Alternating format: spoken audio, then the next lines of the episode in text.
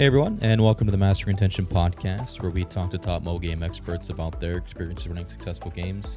Uh, this podcast is presented by UserWise, uh, the live ops engine for mobile games.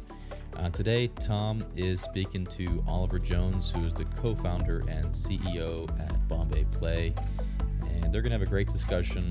Um, you know, Oliver is a really smart guy. Uh, he's going to talk about a lot of things about uh, sort of running a game studio, running a game.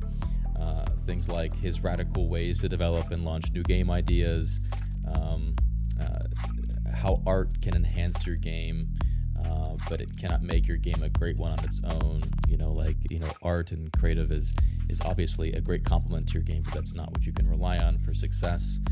Um, how to gather and use player feedback, how to hire talented and like-minded people.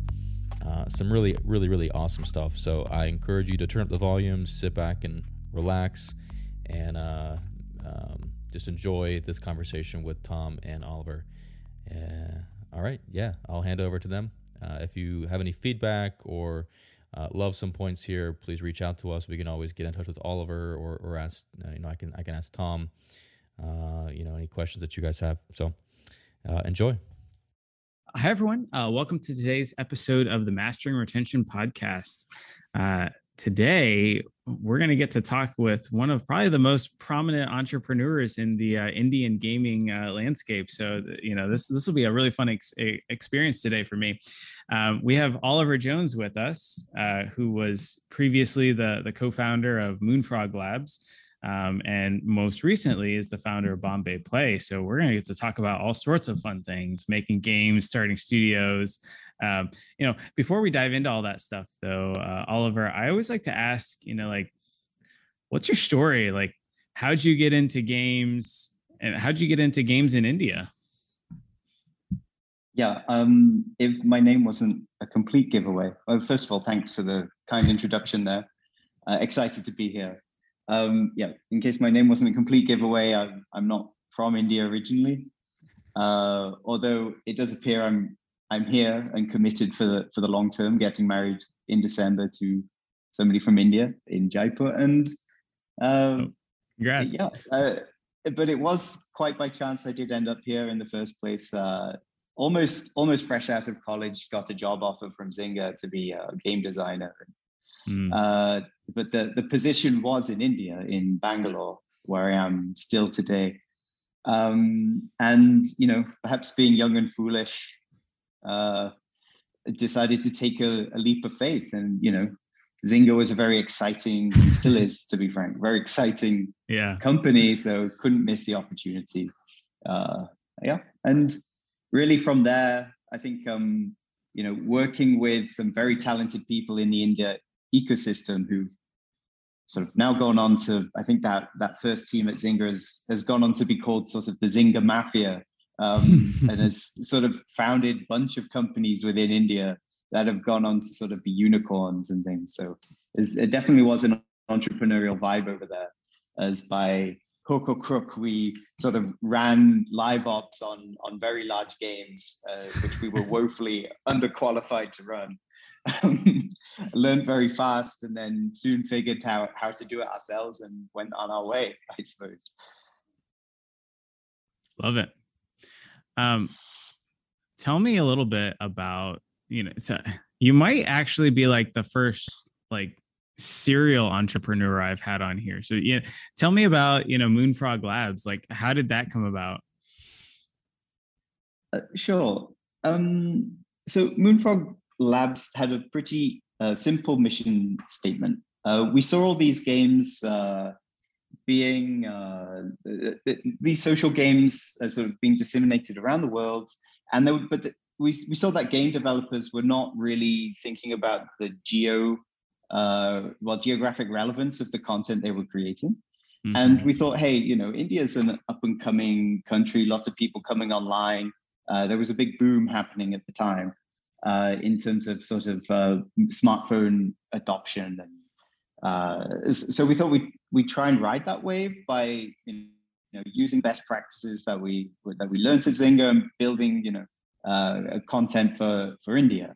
Um, so you know we a, a, group of us in the halls of Zynga sort of conspired to build this company and uh, you know months of planning and and then we finally decided to take this leap of faith and uh, our first game uh, our first game was a flop so i'll, stick, I'll skip over that but you should always expect uh, well everyone's got to have that, it, everyone's got to have that flop yeah. first um, what, what was your flop uh, oh we made like a, a a bingo game, uh, and it was like super late to the market. Um, uh, and uh, the art wasn't very good. It was very buggy, and for some reason, we decided that we'd also design it for tablets first, which uh, I think at the time the you know iPads, India, it nothing was matching. So anyway.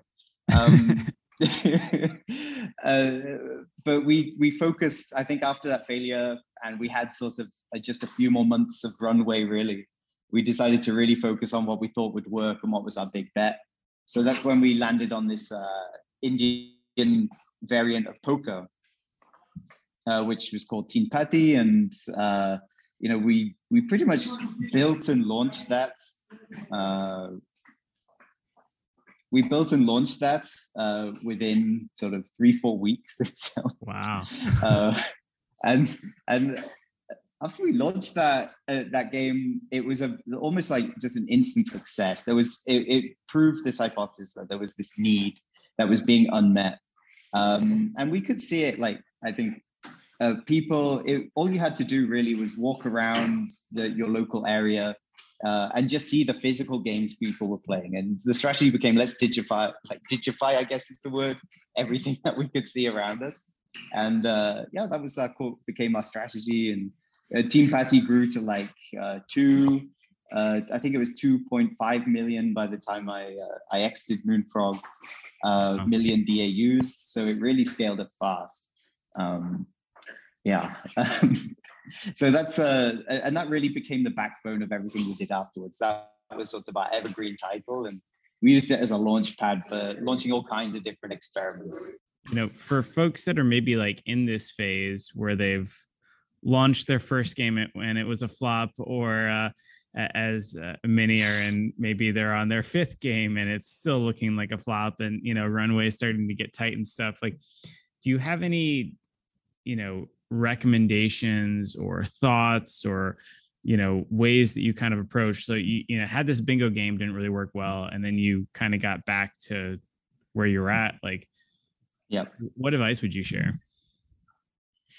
Um, I mean, uh, some people will say, and I think this is a broader trend in the industry, is that uh, that engagement comes from depth, and you should really, really focus. Um, although I think there are flaws to that thinking when you're start, like especially when you're starting up.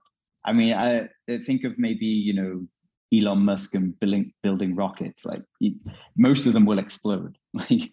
but so long as you're learning as much as you can, as fast as you can, uh, you can really get to that point where you've built a prototype or built a an MVP that can reach orbit. So I think um, it's this balance of deciding what is your minimal lovable product and doing that in the shortest time possible and, and testing aggressively and uh, really getting the data points needed to to reach that that conviction. Um, and uh, this is stands somewhat in uh, like uh, contrary to sort of building the perfect game and getting it out there and iterating on it for years. Like not many people have the runway to do that. It's just not practical. Um, if you're trying to compete with the incumbents in this industry with on a on a bootstrap, uh, it, you know, uh, you're in for a rough time. I think it's really um, true. If you're starting out, it's really about building up those recurring revenues and just stick to sort of first uh, first principles in in that apply to any business. It's uh, get that small amount of revenue and uh, make bigger and bigger bets, perhaps as you go along but uh, you really have to get your product out there to market fast. Um, Bingo failed spectacularly. Um, and at Bombay Play, I think our model is is now uh, completely. Uh, it, it's also we're launching one game every three to four months, so uh, we've sort of embraced that failure. Um, and uh, I, th- I think if you're not learning, then that's when you tend to hit the ground. Yeah. Yeah. And I guess uh, I, I think this the last thing I'd say is just have faith in yourself that you'll get it right eventually. I think that the point where you give up is when you no longer believe that you can learn from your failures. Yeah. Um, for for coming up with Teen Patti, I you know it sounds like you guys went really fast. Um, but like, did you talk to any like potential users or you know I, I assume you probably didn't do any sort of uh you know creative testing or any of that kind of stuff that we do now but um, no, was no. it was it mostly it, just that you got lucky or yeah you could say um i think it's in uh, i'm not sure luck is the right word like it's uh recognizing an opportunity and moving on it fast uh, we did do user research. Um, like I being uh, not of Indian origin, uh, this was like especially important for myself. Like how can I uh, understand this audience that we're going after a lot better as an outsider? So I approached it as an outsider, as, as a blank slate. Hmm. And look, assuming I know nothing with no bias, um, how do I how do I go uh, well go to ground and uh, do all of this sort of first-hand research and, and, and try and get a better understanding. And um, you know, ended up flying out to sort of what we call sort of tier two, tier three cities in India, which are sort of lower income cities uh, uh, where sort of uh, the industries are more grey collar. Um, and really surveying and seeing the kind of people who were playing our games and what did they do for a living uh, even I, one of the most helpful questions I found in our sort of uh, sort of consumer insights endeavors were was just to get an idea of the other forms of entertainment they liked. Um, so if you okay, you play Teen Patti, uh, then what is your favorite movie? You know, what do you read? What what do you read? Uh, where do you? And we got some really um, you know, where do you play was actually a, a really insightful question as well, because we found like that the Indian users uh, tended to play together, physically together, um, r- rather than playing perhaps uh, in in the West we play together, but we're also apart.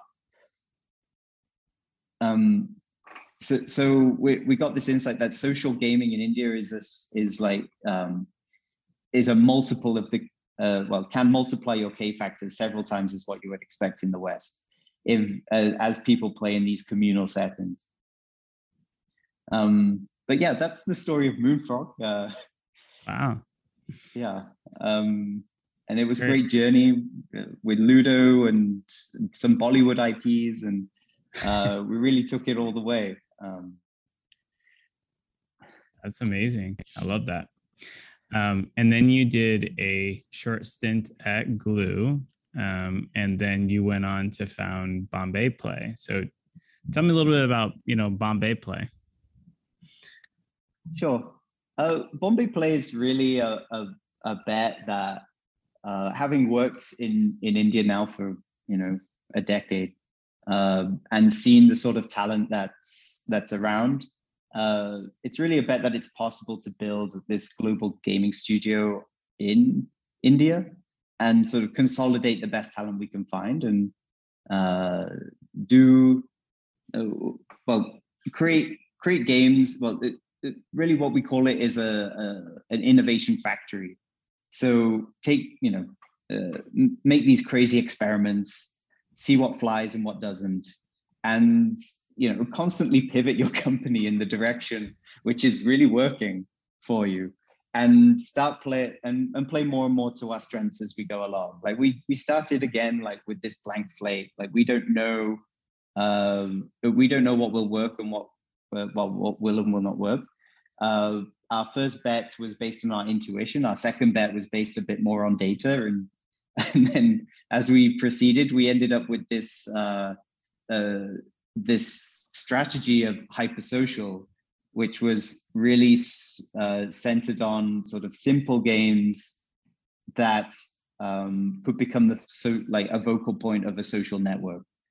Um, and and that's really where we are today. Uh, we want to become the first and foremost hypersocial studio.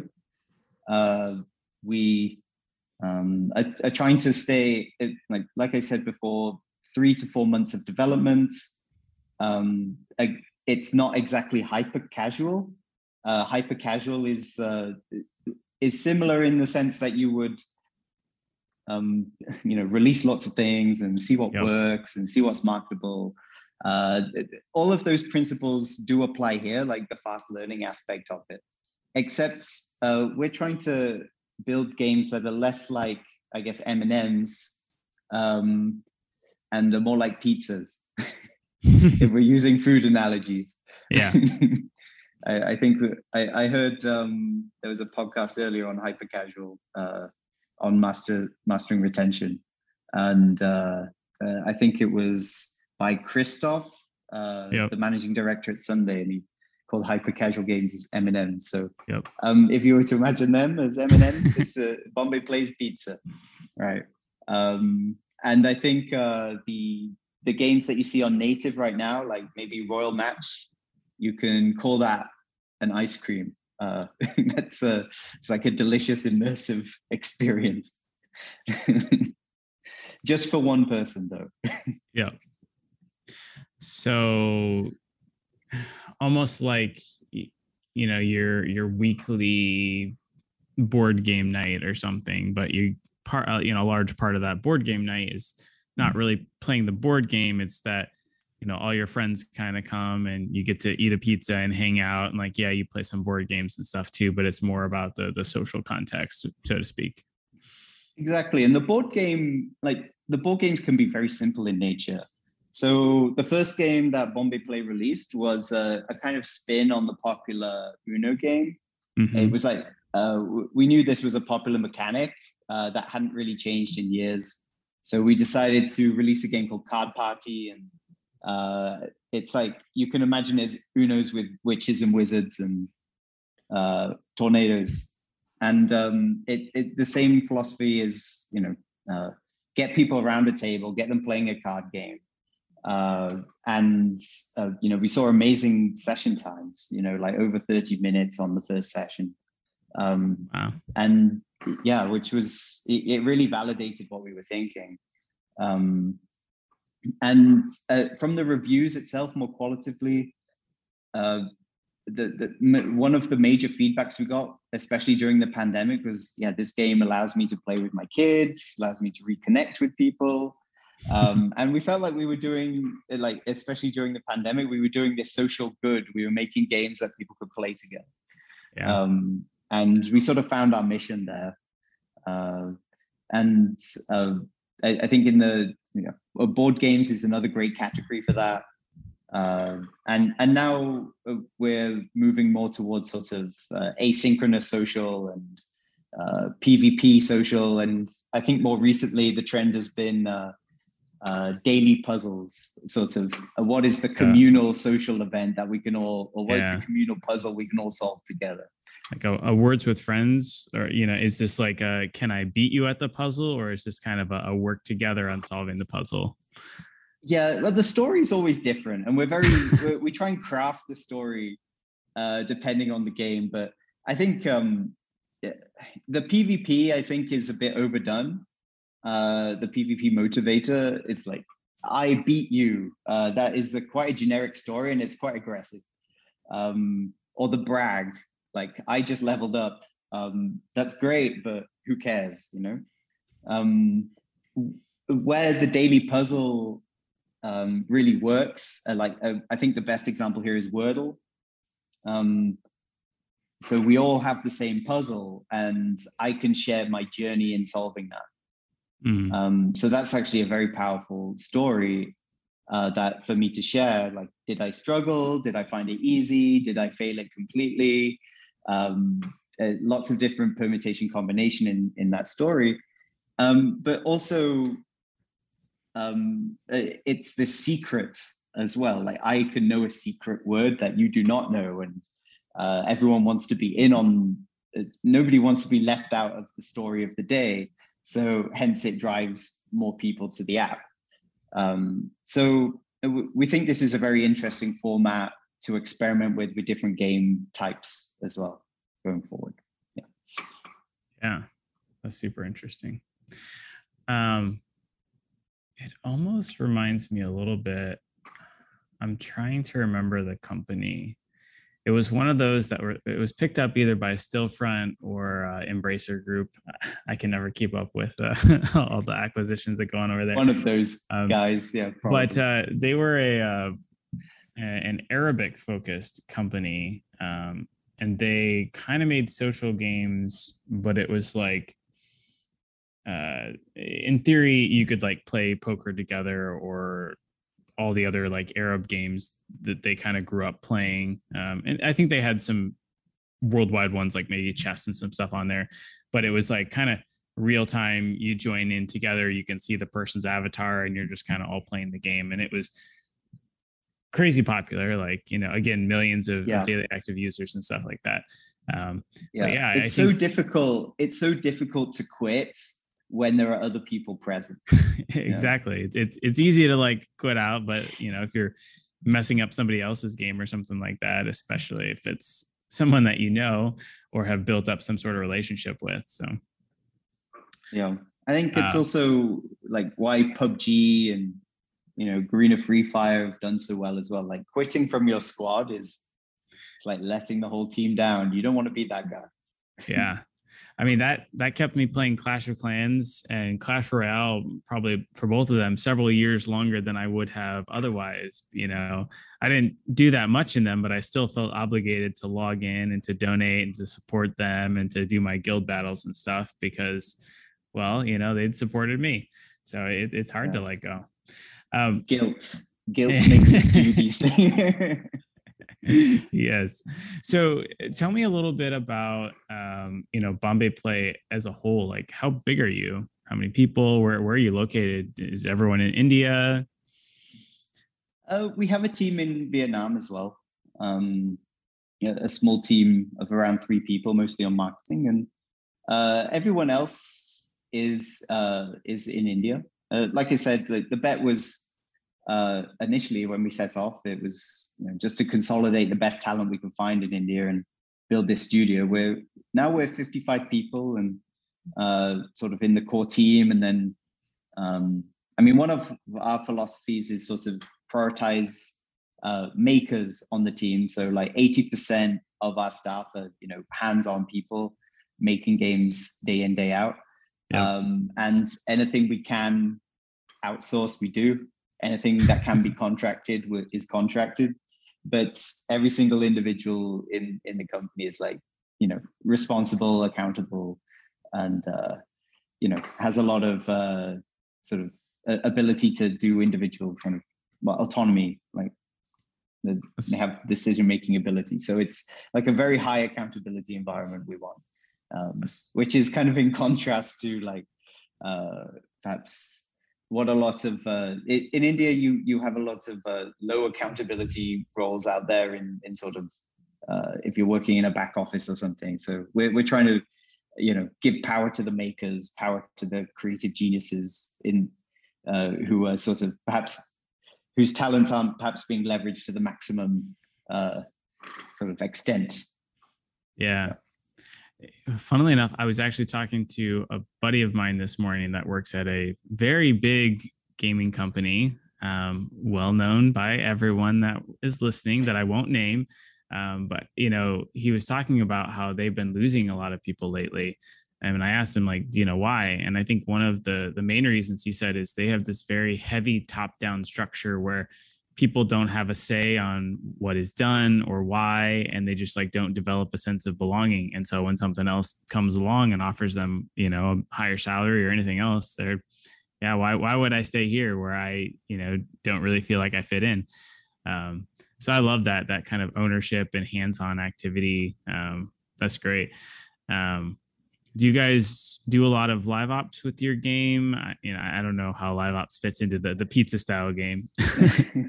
yeah, if your pizza's super popular, I guess you need to maintain it. I guess using that analogy, although it doesn't quite match. Um, Upsell the breadsticks. uh, yeah, so um, you know we've got three games like Card Party, our Dice Merge puzzle game, more recently our daily word puzzle. These are all maintained by again pretty small teams. Um, like we try and we think a lot about you know keep maintaining that simplicity and increasing the engagement and monetization. Yeah. uh, but uh, but honestly we're trying to turn the table on uh, on how what proportion of the, a company's resources should be spent on live ops versus building something new um, so I, I think uh, at Moonfrog, I think one of our learnings was, you know, we, we released our Teen Patti game. It, it was like 80% plus of the staff, and it was like a 100 plus people organization, uh, were just dedicated to this one game. And mm-hmm. once that game hit its maximum, then what? Like, um, we didn't know how to grow it anymore, but we was our hands were pretty tied with maintaining it. And so, so the entire company's kind of fortunes relied on the 20% to come up with something new. Mm. Um, whereas it, it kind of, at least to me, it made sense to flip that on its head and to say, look, 20% into live ops and 80% into looking for the next big thing. Yeah. Um, so that's kind of how we operate. Like we don't think we're, uh, you know, we're still sort of a, a mid-sized company, so there's lots of room to grow. So therefore it makes perfect sense for us to dedicate most of our most of our staff on looking for that next thing. Yeah. It sounds like it might be close to the uh the supercell's new approach where you know i know they acknowledged recently that they had too few people on these you know massively huge games and they weren't able to like keep up with them. And so now that now when they find a hit they're going to scale up the live ops team a little bit but still most of their employees are still in small game teams working on trying to find, you know, what is our next uh, clash of clans or what have you. Um, yeah, that's cool. Um, curious, like, have you guys ever considered hiring international U.S., Europe, you know, starting studios elsewhere, or you know, bringing folks in? Yeah, since we've gone sort of completely hybrid, um, we've sort of well first we've we've we've started locally with Vietnam and uh, I think well, when looking a bit more broadly, we are looking for sort of uh, to to fill some very key roles. Uh, like a, you know, right now we're looking out for a chief operating officer to help us uh, run so many small teams who are yeah. looking for the next big thing. Uh, so sort of people in sort of executive producers, designers, Mm-hmm. Uh, the, in fact, even sort of people who are interested from any kind of vertical, to be honest. Uh, we'd be looking to hire from all over. Um, uh, we see no reason to limit ourselves to India anymore, even though this is where sort of the the HQ is and where we'll always yeah. be based. But uh, yep. it, it's arbitrary, and we've realized it's arbitrary to be in one country now. So uh, we've really opened up the doors. That's cool. That's cool. Um, okay, so now I want to ask you just some general questions of like, so you kind of have this hypothesis with Bombay Play, right? Which is uh, we believe that if we create these kind of social engaging games, we're going to be able to, you know, find some hits and stuff. How do you come up with, you know, new game ideas and test them and figure out that, hey, this is something we should, you know, scale up to whatever um, like what's your process? Because I, I, think a lot of people are in this realm and and it seems like lately it just keeps getting harder and harder to soft launch and successfully launch a game. Um, yeah. so you know there's just so many people that are struggling with this right now. So i'm curious like what's your team's process to being able to come up with a, a new game idea and then actually getting that to, to launch? Yeah uh, this is where we're pretty radical actually um, but but we, we time, like radical. uh, but the process of coming up with an idea will always be a, a murky one. It's uh, you can either take a very analytical approach of uh, you know, a matrix approach to analyzing the market and the gaps, and then figuring out this is where this is where a point that we can attack, and we have a team to execute against it. Um, or you can take a more creative approach, wherein you know you're just you brainstorm, you genre mash, and you come up with a new like regardless of where these ideas come from, we're open to any process there. Uh, but then um, then then there's this process of validation uh, which we in which we adopt a rather well-known process called you know the brain trust process and uh, which is uh, it, it, just everyone runs their brain trust a little bit differently from those uh, those that we know uh, i think in supercell the teams have a brain trust in which they uh, the, the teams who wish to validate an idea pick the people on their brain trust you know? Uh, these are the people they want to validate and it's kind of an honor to be chosen as part of the brain trust over there. But in a small organization uh, we're not really uh, like it, allowing people to pick is is fine but i don't think we have enough people to pick from. So uh, it, our brain trust is really just a collection of the best problem solvers we have and people can really dive into uh, really see problems before they emerge before you have data who can really draw on a long uh, kind of history of gaming experience to anticipate what will work and what won't. And from that brain trust, we try and come to a conviction on yes, this is some a project we should be spending time on. Now, so up until that point, you know, this is just uh, you can summarize that as the the conveyor belt of ideas, I guess, um, and that will constantly be running. Uh, but now onto your second the question, well, second part of your question, which was how do you get it soft launched and how do you do that fast and successfully? And it's true, it's gotten incredibly tough to do so. Um, uh, soft launching in in Canada, I think, was the uh, was the mantra maybe five years ago. uh, but now acquiring users over there is so expensive that you know why would you do that? Um, and also is is I think the question is isn't that a bit of a golden cohort because yeah it, uh, you know are users in Canada necessarily representative of the behaviors of people around the world so uh, how we have tried to address this is by changing some of our fundamental technology we launch on HTML5 first um, so, and we've done this, uh, well, we build in Cocos, so it's pretty easy to like write one line of code and deploy on native and, and web and whatever.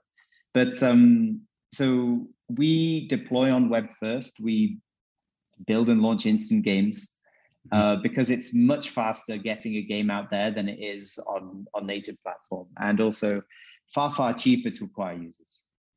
Um, so it's like, you know, sometimes by a factor of 10 cheaper.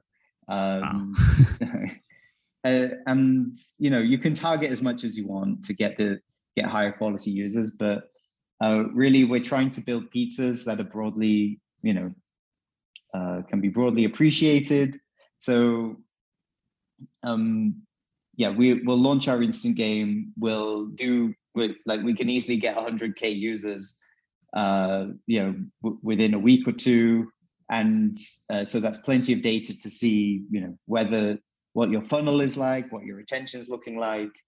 Um, and we have we've launched so many h5 games now that we have many internal benchmarks to know what looks good and what doesn't and how does that translate to perhaps a native app so it really I, would say like html5 is like our Canada uh, we, we we launch and test there.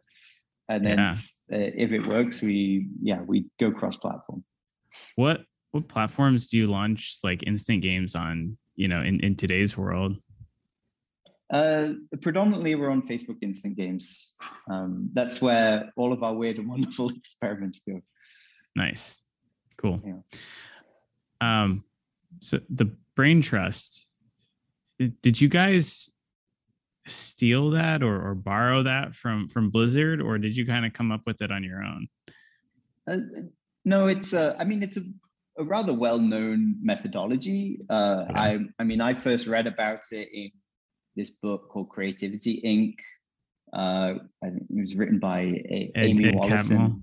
Yeah, and Ed, Edwin Catmull, and uh, you know, they go into detail about how you know Pixar, uh, Mhm. Pixar used it to great effect, and how really uh, what an effective brain trust really looks like, Yeah. uh, and what level of depth you need to go into. So um, I think this is it makes total sense for a gaming company to to kind of adopt that practice. I, I think uh, maybe at Zynga we pivoted too hard into data, and uh, the the problem there was that we really had no idea what uh, when it came to new products what to launch and what not to. We- we- Uh, because there's really it, just looking at App Annie and Sensor Tower, there's only so much like there's only so much insight. You're just looking at the data of things that are already successful, and Yep. uh, you know the data. All the data will always point towards build the thing that's already working. and you don't know um, why it's successful or why it's working. yeah you can deconstruct it and you can try and mimic it step by step. But honestly if you mimic a game like that and you know i think zynga was pretty uh, well known for fast following um, the best we could ever expect was to get second place. And that's not really where you want to be. Um, i think in our in the earlier bingo example i think we were 20, the 20th game that came out so yeah, you end up with position 20 21 and that's not a profitable place to be um, cool. Do you? So it sounds like maybe Instant Gram, Instant Games. I can't speak. Uh, is uh, where you guys kind of do your sort of concept testing. I, I know a lot of games uh, will, you know, you'll run the game to understand like the IPM or the CPI. You know, you know, obviously, if you have something that has a twelve dollar CPI, probably doesn't matter anything else. You're probably not going to be able to properly scale that game, at least in, in the mobile sphere. Um, do you guys utilize any of that, or is it really just those internal benchmarks that you have for the uh, HTML5 games? um, it's a mixture of both really um, we we know what a good benchmark like your cost of acquisition on on instant is very it looks very different because there's no download Mhm. um, so the funnel is far wider and that's really why the you know the cost reduction is so huge um, also uh, it's easier to test social uh, because you know if you're already within facebook's environment then there's no like login requirement Yeah. um, so that's how it helps us but uh, uh, then i think uh, yeah so we do run marketing tests on on our instant games and the results of that are pretty important we do run look tests as well uh, just you know run the same creative with different artworks just to see whether we should be reskinning or not uh, in order to get those lower CPIs. I was I was literally just about to ask that too. It's like, yeah, so you know, tell me about vetting art. Like obviously, like no matter how beautiful your art is, like art cannot make a good game. Um, you know, if you've got a broken or really boring game mechanic, like yeah, the art might get you to try the game, but then you're just gonna churn. Um, and on the flip side, you know, there's some pretty gnarly looking games out there that are still very popular with people because they're just plain fun um Yeah. but I, I i do think art can have a profound you know impact on the experience and the desire to try it out and stuff like that so yeah what exactly is that process for going through and, and vetting like do we need to reskin this or yeah how do you handle that Uh, Sure. Yeah, you're absolutely right. Like, art, to an extent, doesn't seem to matter beyond a point. Like, um, the, especially if you're building instant games, like you're really narrowing down what needs to be validated here. Like, if you if you're investing, you're doing something wrong if you're investing like tons of time into uh, art direction. Um, it, on an instant game. like uh, download time is pretty important. So really, it forces us to uh, to work on the gameplay almost exclusively. Um, I, I mean, like you on an instant game, like I, I think a lot of uh, download is so important that we're just using 8-bit PNG as like, and, and if you're using 8-bit PNG uh, uh, for your artwork, then uh, you know it can't look good. Like it can't be that high fidelity, to be honest. Yeah. Um, yeah. So it's all about retention, and sure, like you, uh, some people can argue that, uh, and we we've actually done this test on a, one of our games called Card Wars, uh, which is like I, I'll describe it as uh, it's a battle royale uh, CCG, so sort of six-player arena CCG game, and we tried it with sort of uh, one sort of urban fantasy sort of look and another one which was pure fantasy, uh, just to see whether the retention was different.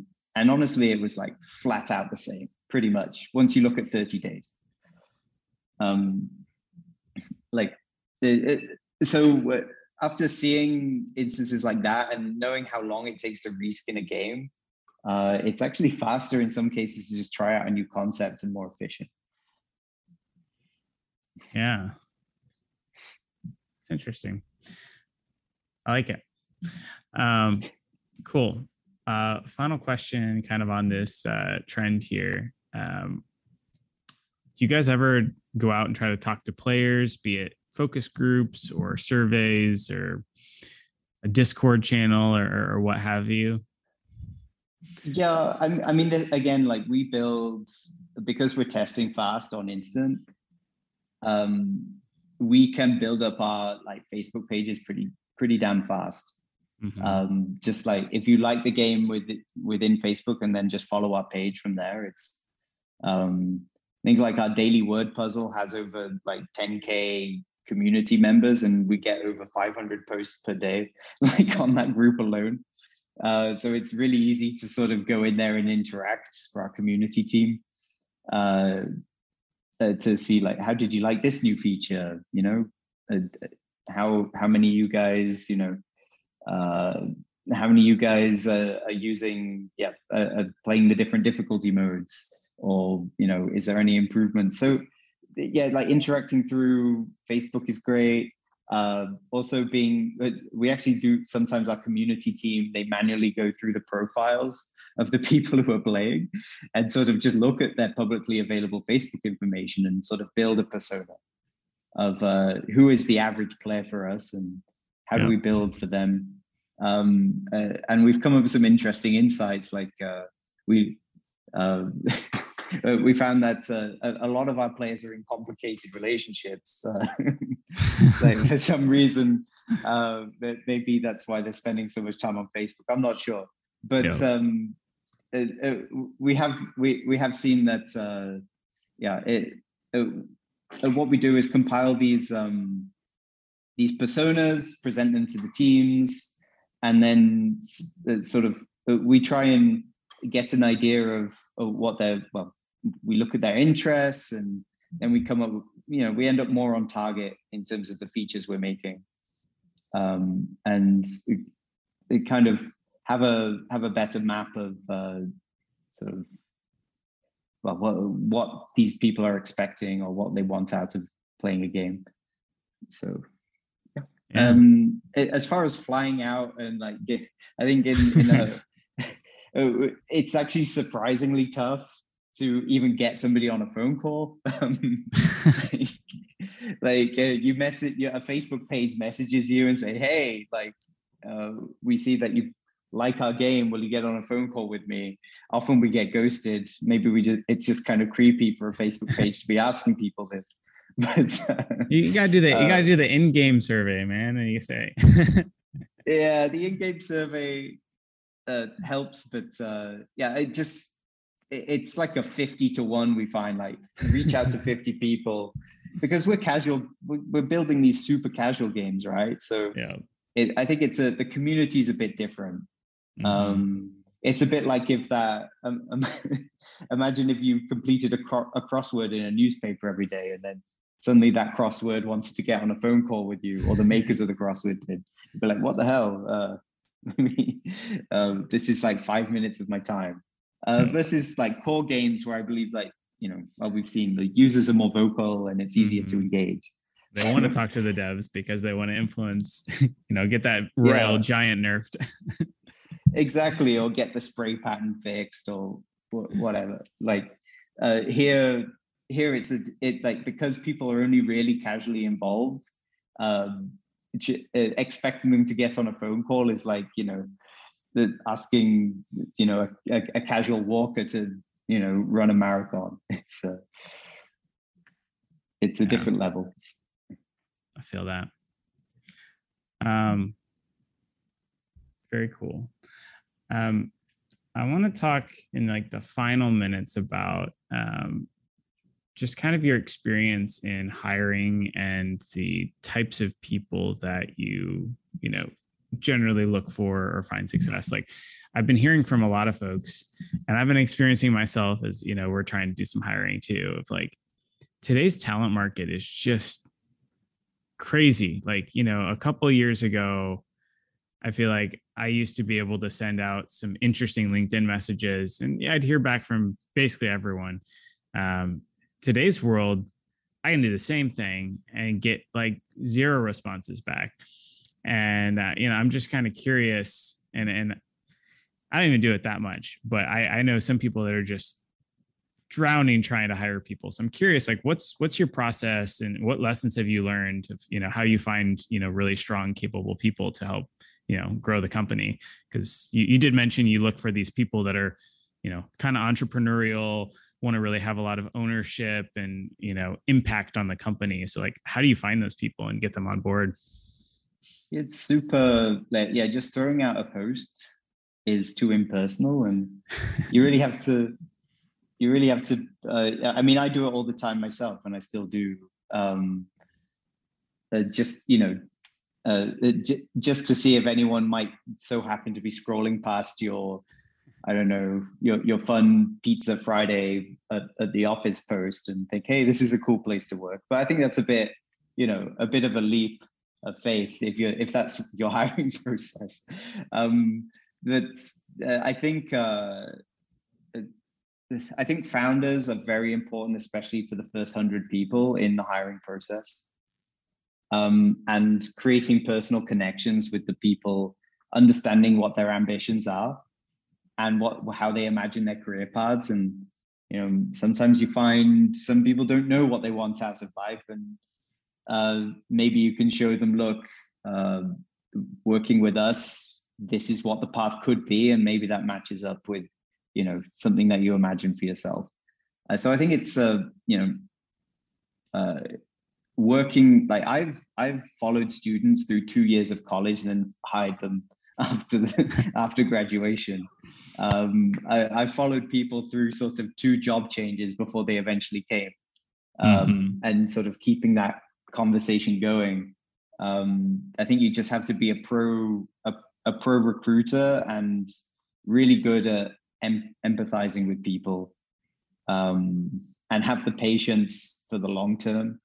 Um, uh, I've been in India now 10 years, and some of the best designers on our team, uh, people who I w- was giving game design lectures to five years ago, you know, and they you know they graduate well they they graduated they changed jobs and then they found us.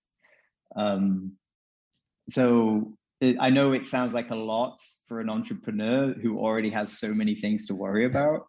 Like i've got to build a you know this, this damn company and like come up with hit games and run live ops and investor relations and xyz but also i need to foster these deep relationships with the people i work with. Yeah. Um and as you know establish a very high level of trust. Um, you know so some people join uh, join bombay play not necessarily because of the games we're making today but uh, because they they're aligned on what we'll be making you know in the years to come mm-hmm.